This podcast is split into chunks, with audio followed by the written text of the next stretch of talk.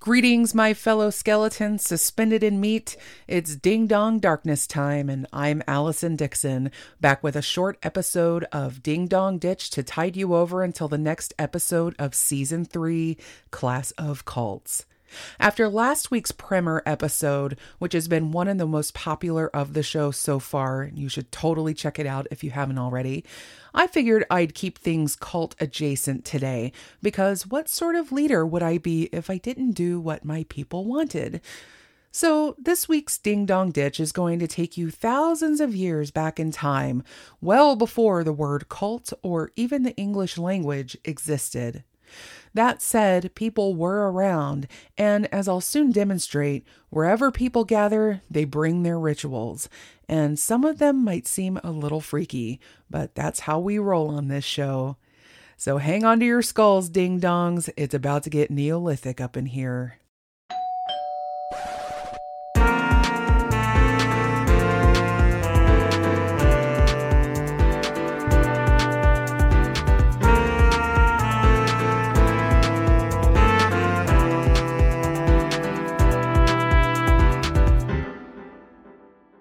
Imagine a society of beings so obsessed with cranial cavities they decapitate people and animals, strip the flesh from the bone, maybe apply decorations or carvings, and then display these skulls like prized possessions.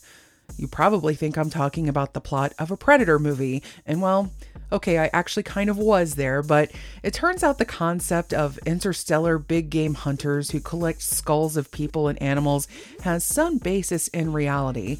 And by the way, you should totally watch the movie Prey if you haven't already. so good. Anyway, shouts to my bestie and occasional co host, Chris, who recently clued me into the existence of prehistoric skull cults. As soon as he mentioned it, I knew I had to dive down that rabbit hole and see where it led. But what does the word cult really mean in the context of the new Stone Age? It's a word we're bandying about quite a bit in this season, and it tends to have negative connotations today. For a more detailed analysis of the word, I'll direct you to the primer episode, but for the purposes of this episode, when talking about prehistoric people, I'm using it in the most elemental sense to describe humans gathering together for a shared ritualistic purpose, a very early form of religion, if you will. The Neolithic Age represents the final period of the Stone Age, and it began earlier or later depending on what part of the world we're talking about here, especially as various regions were still dealing with the waning effects of the most recent Ice Age, but for now, we'll just say it's measured roughly to have occurred between 10,000 and 4,500 BCE. And it's around the time people began to leave the hunter gatherer lifestyle behind in favor of farming the land, domesticating animals, and forming sedentary settlements and actual communities. With that came various forms of nature worship that would bring favorable conditions for things like weather for crops and fertility for settlers and the like. Some of the earliest forms of Neolithic worship include the veneration of the female form, as it is believed women, with their whole ability to give birth thing, held the secrets of creation and so were particularly influential on the harvests. We also see the worship of animals like the bull as a representation of the male masculine form, and the formation of the belief that the sky was the home of deities. It is here where anyone who took a basic Western Civ class in high school learned about the Fertile Crescent, Mesopotamia, cradle of civilization, that whole thing. Sanctuaries of worship were built usually in the center of these settlements figurines, and other forms of art were crafted, and the priests and priestesses who conducted these cult rituals gained considerable power and influence among their people, designated as the only ones worthy of living in the temples. And again, to get a grasp of how ancient this stuff is, we're still a couple millennia away from ancient Egypt and their great pyramids, or the building of Stonehenge over in present day England. It was a long, long, long time ago, and it's significant because it shows how deeply interwoven this stuff is in our ancestral DNA. If there is one comfort I take from the study of history, it's the reassurance that no matter how distressing human behavior can seem in today's world, we've always in some form been this way. So, anyway, what's up with these skull cults? I know that's why most of you tuned in in the first place. Well, in the simplest terms, it's about the veneration of the skull. In many dig sites of ancient settlements around the world from this period, archaeologists have unearthed skulls crafted into objects like mugs and drums and other items. But back in the 1990s, they unearthed an 11,000 year old Neolithic temple site in southern Turkey called Göbekli Tepe, and it is currently the oldest known temple in the world. From that temple, skull fragments were recovered that showed how the people there treated the skulls of the dead. They found carvings in the bone, likely made with stone tools, as well as evidence of painting and a drilled hole with accompanying grooves that appeared to be used to aid in the hanging of said skull, kind of like you'd hang a mobile over a baby's crib. Not saying they did that, of course, but if they did, it would have to be the most heavy metal baby in existence, but I digress. More than that, however, stone carvings on the walls depict headless bodies, and there was evidence that people also decapitated human sculptures and laid the heads near monuments and other pillars of worship. What isn't clear is if this was something they did to celebrate a beloved person or if it was, say, to punish a villain. It's possible it was even both. Either way, it seems this group in particular was all about that cranium. But this wasn't the only place documented to engage in such practices. Skulls unearthed in the Palestinian city of Jericho from approximately 9,000 years ago also exhibit some form of added embellishment with clay and plaster, often to mimic features from life like eyes and noses. Skulls like this have also been unearthed in Jordan and Syria, many of which are now on display in museums all over the world. It's still up for debate how much of this was for ancestral worship or some of that predator like headhunting trophy display I mentioned at the beginning, and which has been documented in later civilizations in the Bronze and Iron Ages. But these plastered skulls demonstrate some of the earliest forms of post mortem and burial practice for the dead. And speaking of Syria and other areas of the Middle East, like the Arabian Peninsula, thousands of structures have been uncovered indicating the existence of cattle cults. You got that right. I mean, if we're going to join a cult, the offer of some beef would definitely sweeten the pot for me, but these folks had slightly different aims. As I mentioned earlier, the domestication of livestock was really coming into its own around this time. Not only that, but the once watery and verdant areas of the Sahara were beginning to give way to a more arid climate, resulting in the desert landscape we now associate with the region. People built these large rectangular structures called mustatils, I hope I'm pronouncing that correctly, which are considered one of the earliest forms of large scale stone structures. They were first discovered in the 1970s, but more than a thousand others have been found in 2017 by using satellite imagery and from the air in helicopters. They look like long, straight, rectangular shapes, sometimes with other lines inside them, almost like a rudimentary sort of maze. Researchers believe, given the scale of these structures, they can be anywhere from 65 to 2,000 feet in length and the existence of cattle and other animal bones buried in the central chambers of these mustatils, it took a concerted effort on the part of people gathered for a singular ritualistic purpose. Sounds a little cult like, right? Further, the lack of evidence that people lived in or among these structures, usually demonstrated by discarded pots, food items, etc., leads archaeologists to believe these were strictly gathering places for the offering of animal sacrifices.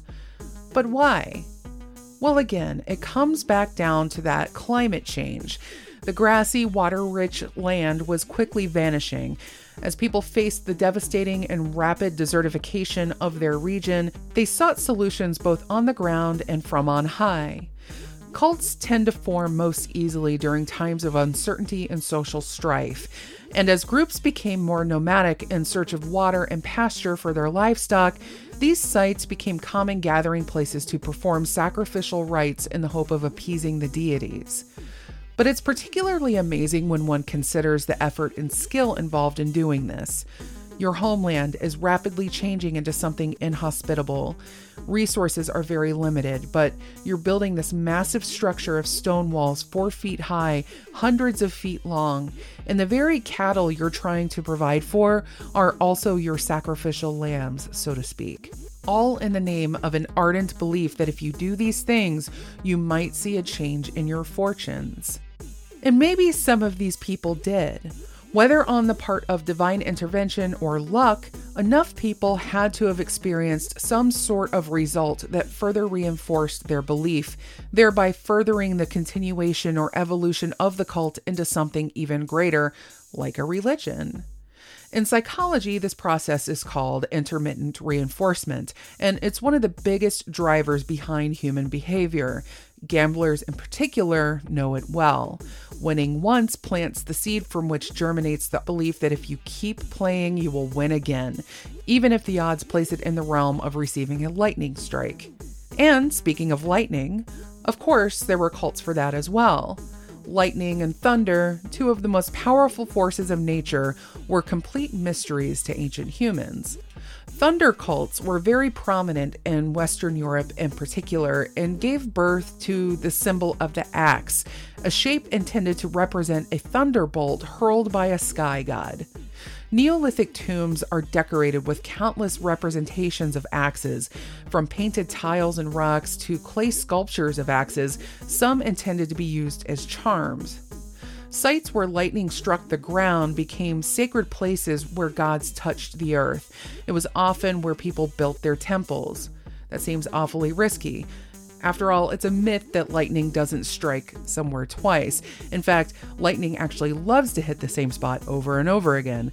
It seems like maybe building a temple there is a bad idea, but then again, if you consider a lightning bolt the appendage of a god, and I'll be wholesome and assume the appendage is a finger or something, Maybe that's exactly what you're hoping for.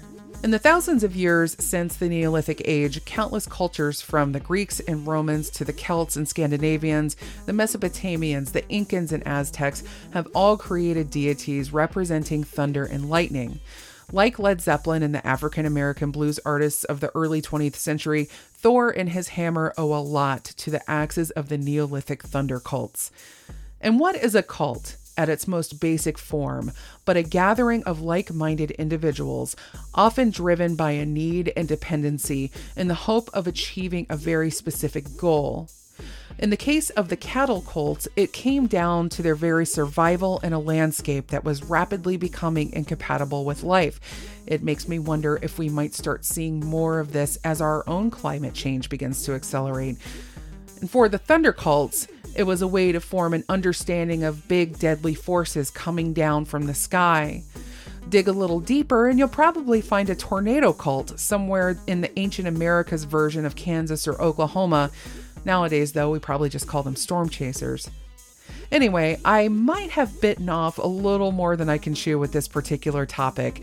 It's a vast simplification of a period of humanity that's measured in millennia. And as I said before, the Neolithic age is far from monolithic.